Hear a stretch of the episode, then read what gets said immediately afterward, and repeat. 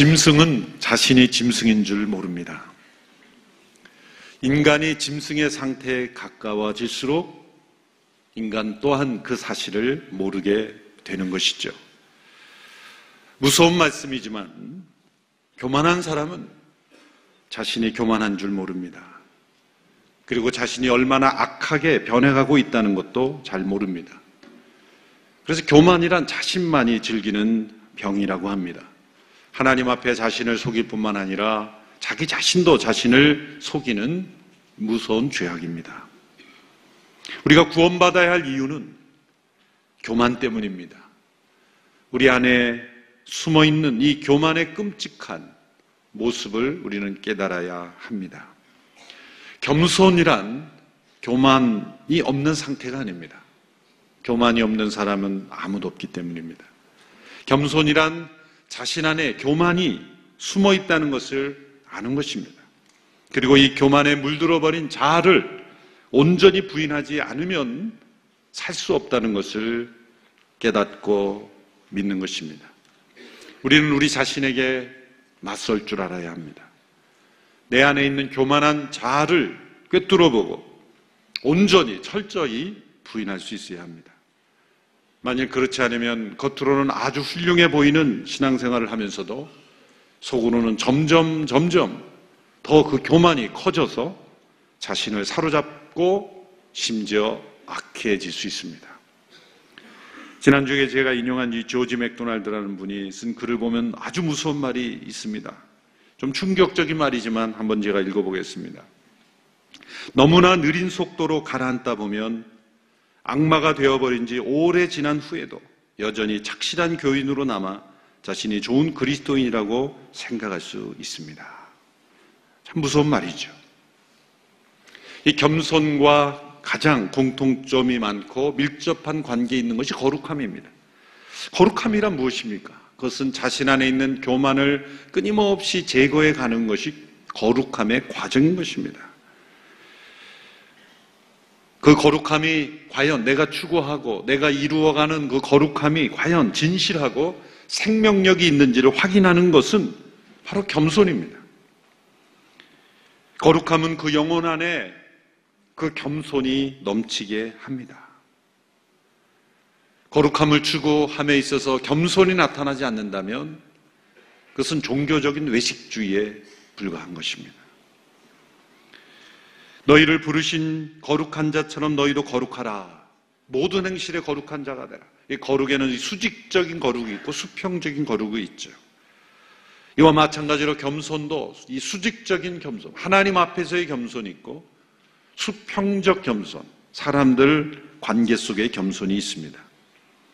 오늘 본문 5장 5절 후반부부터 6절까지를 보면 여러분 모두 서로를 향해 겸손으로 옷 입으십시오. 하나님께서 교만한 사람들을 대적하시고 겸손한 사람들에게를 은혜를 주신다 하고 했습니다. 그러므로 하나님의 능력의 손 아래서 겸손하십시오. 때가 되면 하나님께서 여러분을 높이실 것입니다. 서로를 향해 겸손으로 옷 입으십시오. 수평적 겸손입니다. 하나님의 능력의 손 아래서 겸손하십시오. 수직적 겸손입니다.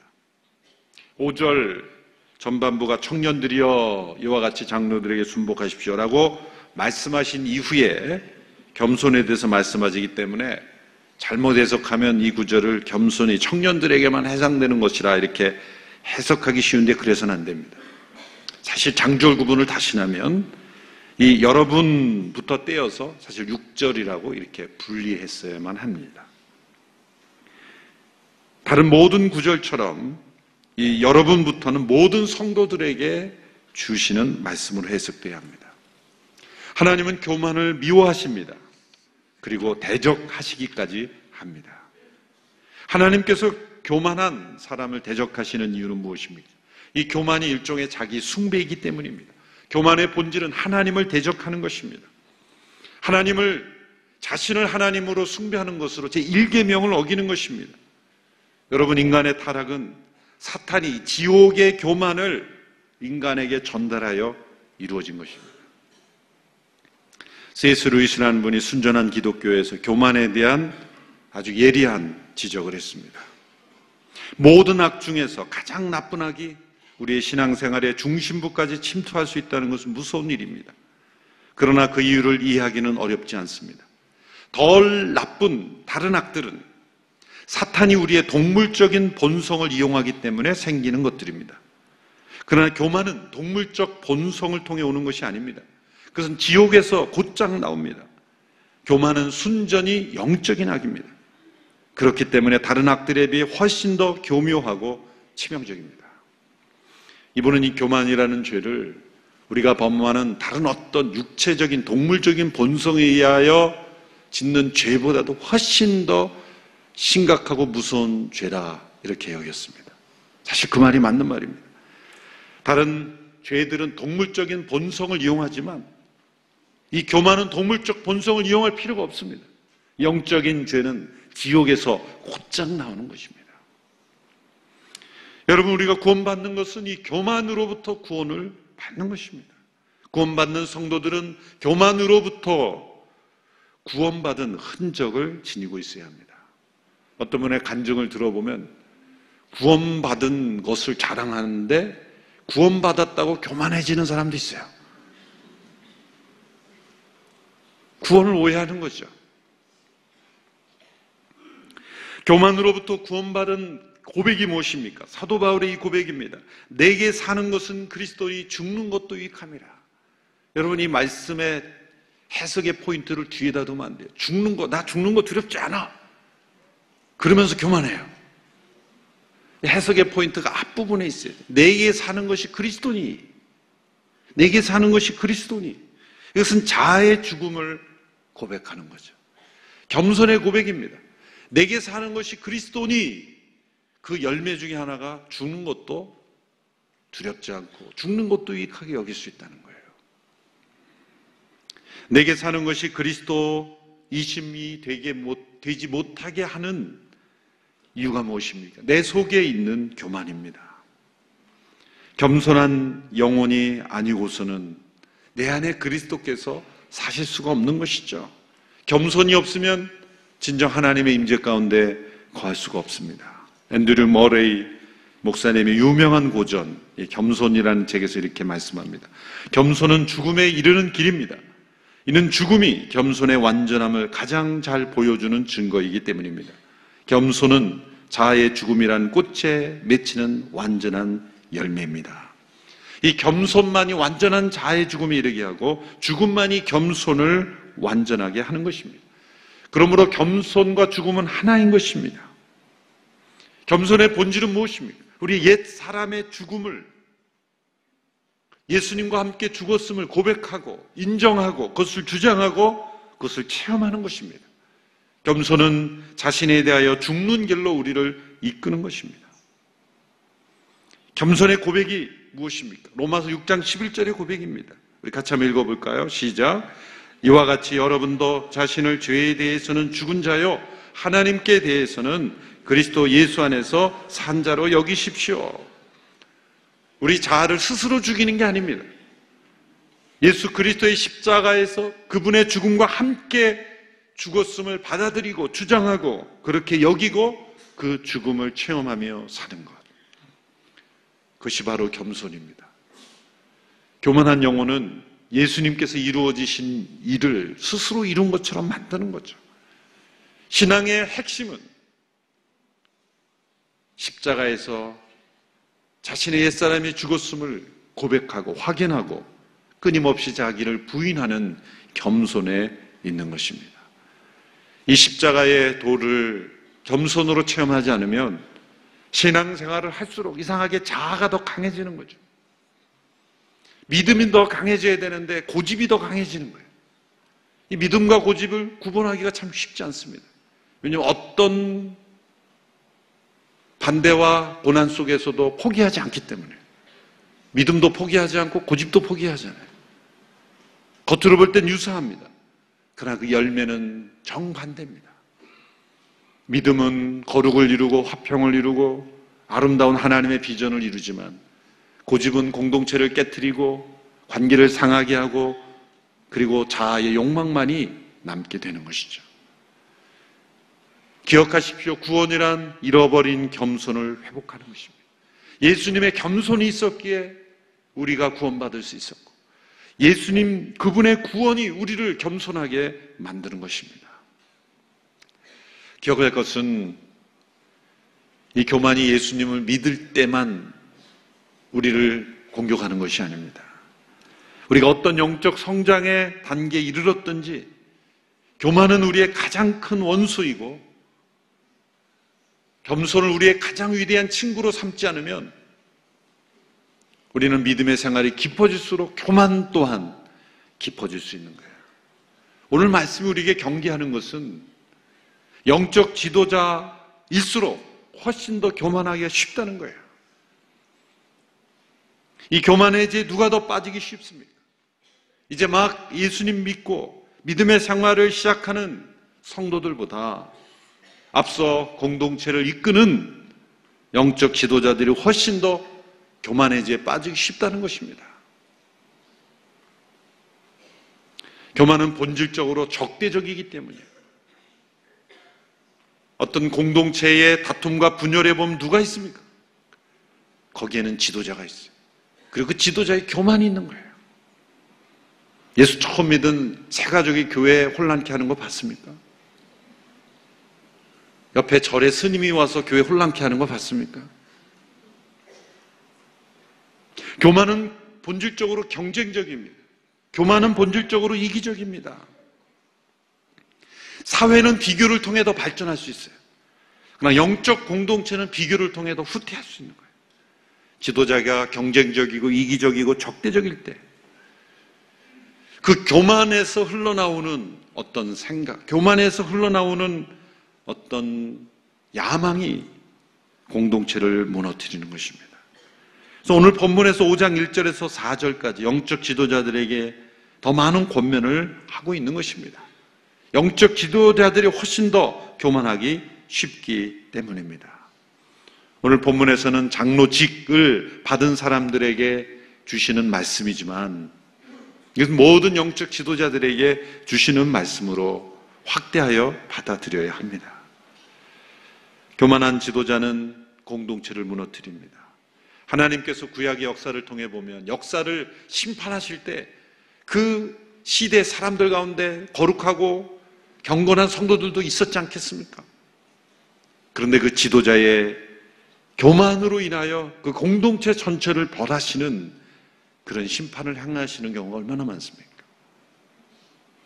오늘 베드로는 함께 장로된 자로서 권면합니다. 베드로의 영적 겸손이 나타나는 거죠. 두 가지 표현을 덧붙입니다. 첫째는 그리스도의 고난의 증인이요. 라고 표현합니다. 두 번째는 나타날 영광에 참여할 사람이다. 라고 표현합니다. 고난의 증인이요. 장차 나타날 영광에 참여할 사람.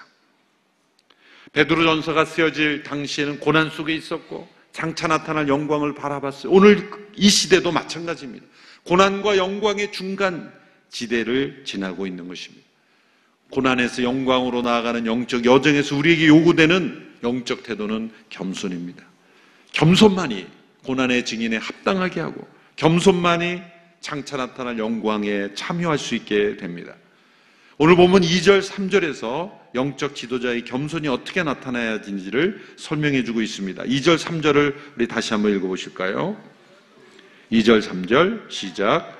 여러분 가운데 있는 하나님의 양떼를 치되 억지로 하지 말고 하나님의 뜻을 따라 자진해서 하십시오. 더러운 이익을 위해 하지 말고 즐거운 마음으로 하며 맡겨진 사람들에게 군림하는 자세로 하지 말고 오직 양떼의 모범이 되십시오. 이것은 영적 지도자의 겸손이 나타나는 모습입니다. 첫 번째는 하나님의 양떼를 섬기는 데 있어서 억지로 하지 않고 자진해서 하는 것입니다. 영적인 겸손의 건강 지수는 자원함에 있습니다. 이 억지로라는 단어 속에는 의무감도 포함되는 거죠. 사실 의무감이라도 있다면 세상적인 기준으로 볼 때는 훌륭한 거예요. 의무감만이라도 있으면 훌륭한 겁니다. 그러나 영적 지도자, 겸손한 지도자는 의무감으로 안 됩니다. 내가 이것을 해야 하기 때문에 하는 것에 머물러서는 안 된다는 거예요. 그걸 넘어서는 거예요. 의무감을 넘어서는 게 뭐가 있을까요? 여러분이 우리가 일상생활 속에서 의무감을 넘어서는 게 뭐가 있을까요? 내가 해야 하기 때문에 하는 것 그 이상의 무엇이 있습니까? 여러분, 그게 기쁨이라는 겁니다, 기쁨. 내가 기뻐하는 것은 해야 하기 때문에 하는 게 아니에요. 하고 싶어서 하는 거예요. 그게 무엇이 있습니까? 오늘 말씀해 보면 더러운 이익을 위하지 말고 즐거운 마음으로 하라. 기쁨으로 하라. 해야 하기 때문에 하는 억지로 할 수밖에 없는 나의 어떤 직책 때문에 타이틀 때문에 사람들의 눈총 때문에 하는 것 어떤 법과 제도 때문에 하는 것 그것이 아닌 의무를 넘어서 내 안에 그것이 기쁨을 가져다 주기에 자원함으로 할 수밖에 없는 자진해서 스스로 찾아서 하는 그 무엇이 있지 않습니까? 그 무엇이 무엇이냐 이것이죠. 바로 그것이 누군가를 섬기는 섬김이라면 나를 위한 이익이 아니라 우리 가정을 위한 어떤 본능적인 이익이 아니라 섬김의 나의 기쁨이 되고 즐거움이 되고 의무감을 넘어선 어떤 즐거운 마음이 될 때 그것은 겸손이라는 것입니다. 겸손한 영혼 속에는 섬김이 기쁨이 됩니다.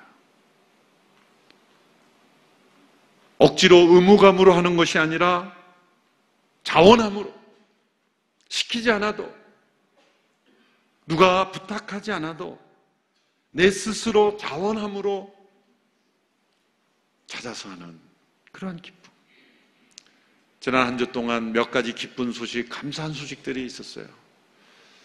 어떤 소식으로 제 마음이 정말 기뻤냐면 오늘이 신문에 보면 일면에 크게 나오는 것도 있고 그 뒷면에 아주 작게 나가는 것도 있어요. 그런데 오늘이 미션 사역을 하는 노 목사님 지난 선교 세미나에서 함께 만나 얘기를 들어보니까 이 M센터에서 이 차량이 필요해서 작게 광고를 냈다는 거예요. 근데 그 작은 광고를 보고 우리 성도님 중에 참 기쁘게 헌신하는 차원자가 나왔다는 거예요. 누가 알아주지 않아도 그 작은 그 한 문장의 광고를 하나님의 음성으로 듣고 자원하여 섬기는 그 성도님들의 헌신. 그 기쁨은 하늘의 기쁨이 아니겠습니까? 부탁해서 어쩔 수 없어서 하는 것이 아니라 자원함으로 기쁨으로 즐거운 마음으로 이것이 정말 겸손한 그분이야말로 영적 지도자의 자질이 있는 성도라고 저는 생각을 합니다. 나에게 돌아오는 어떤 이익이 아니라 여러분 이익이 어떤 공동체 안에는 교회 공동체는 어떤 세상적인 이익이 있겠습니까 사실? 물론 교회와 관련된 어떤 이권 사업을 가지고 교회를 망가뜨리는 분들도 있지만 상식적으로는 이익이 없죠. 추구할 수 있는 게 명예욕 아닙니까? 명예욕. 내가 이것을 했다. 여러분 그 이익까지도 다 내려놓을 수 있는 것. 어떤 억지로 의무감이 아니라 자원하는 기쁨으로 섬기는 것. 그것이 바로 겸손한 영혼에게서 나타나는 모습. 바로 그것이 영적 지도자의 자질이다. 라는 것이죠. 또한 하나님의 양떼를 섬기는 일에 있어서 군림하는 자세가 아니라 양떼의 모범이 된다. 많은 주장보다 더 중요한 것이 많은 사람들에게 본이 될 수 있는 것. 본이 된다는 건 무엇입니까? 겸손한 그리스도인이 된다는 것입니다. 몇 년 전에 이동 목사님으로부터 이런 이야기를 들었어요. 한 목사님 살아계실 때, 또 한경주 목사님이 살아계실 때, 남한산성에 계시던 한경주 목사님을 두 분이 찾아뵀대. 그래서 대화하시던 이야기 중에서 한 목사님과 이 목사님이 한경주 목사님께 질문을 드렸답니다. 목회자로서 가장 유념해야 될 것이 무엇입니까? 가장 뭐 기본적인 질문이죠. 한경진 목사님의 대답은 아주 단순했습니다. 예수님 잘 믿으십시오. 어떤 목회의 노하우와 기술을 말씀해 주는 게 아니라 목사님들 예수 잘 믿으십시오. 한경진 목사님은 30년 넘게 목회하고 은퇴하는 많은 목사님들 앞에서도 권면의 말씀 하시라 그럴 때 예수님 잘 믿으십시오. 그랬다는 것이죠. 너무나 중요한 말씀이죠. 영적 지도자가 되는 일은 어떤 특별한 기술을 가진 것이 아닙니다. 어떤 리더십 기술을 가진 게 아닙니다. 성도들이 볼때 예수님을 어떻게 믿는지를 말하기 전에 잘 믿는 모습이 본으로 보여지는 것. 모범이 되는 것. 그것입니다. 여러분, 교만함이 나타나는 증거는 무엇입니까? 선한 일일수록 억지로 하는 거예요. 선한 일일수록 즐겁게 못하는 거예요. 교만한 본성은 하고 싶은 것은 시키지 않아도 자원함으로 잘해요. 때로는 해롭고 무익한 일인데도 자원함으로 잘합니다. 교만한 영혼은 자신이 하나님이 된 듯 지배하고 군림하려고 합니다. 그러나 지도자가 겸손히 예수님을 따르는 자가 되면 누군가 그 모습을 본으로 삼아 예수님을 따르게 됩니다. 사실 어제 이 말씀을 준비하면서 많이 괴로웠습니다. 제가 들어야 될 말씀인데 설교를 하려고 하니 얼마나 괴롭겠습니까? 저도 저에게 주시는 하나님의 음성으로 듣고 예수님 잘 믿는 목사가 되겠습니다. 우리 성도님들도 예수님 잘 믿는 우리 성도들이 되기로 결단합시다. 사도 베드로의 영적 권면을 우리의 마음으로 받아들이십시오. 서로를 향해 겸손으로 옷 입으십시오. 하나님의 능력의 손 아래서 겸손하십시오. 그래서 선한 일일수록 자원하고 선한 일일수록 즐겁게 하고 선한 일일수록 모범이 되는 우리 온누리교회 성도들이 다 될 수 있게 되기를 주님의 이름으로 축원합니다. 기도하겠습니다.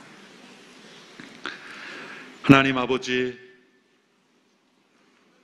악을 행하는 일에 발이 빠르고 악한 일에는 자원하며 선한 일일수록 억지로 행하는 즐겁게 행하지 아니하는 저희들 주님 불쌍히 여겨 주시고 용서하여 주시옵소서. 우리 안에 있는 이 교만의 무서움을 깨닫고 날마다 자신을 부인하며 십자가에 못 박고 겸손히 하나님 앞에 나아가는 우리 모두가 되게 하여 주옵소서. 믿음의 생활이 깊어질수록 교회 생활이 익숙해질수록 더욱더 겸손하게 하나님 앞에 나아가 우리 안에 겸손한 영혼이 가득하고 그리스도의 마음이 풍성하게 흘러 넘치는 저희들이 되게 하여 주시옵소서. 하나님의 영이 우리의 마음을 주장하게 하여 주시옵시고 하나님의 능력 앞에 겸손하며 서로를 향하여 겸손으로 옷 입어 우리 모든 온누리교회 성도들 모습 속에는 그리스도의 겸손한 모습만이 나타나게 하여 주시옵소서. 예수님의 이름으로 기도하옵나이다. 아멘. 여기 있죠? 외로운데? 아, 그러니까 하나님께서 그냥 너는 거기 있음으로써 내가 어떻게 하는 거를 어, 너는 그냥 보기만 하면 돼. 너는 그냥 거기 있는 것이 선교사야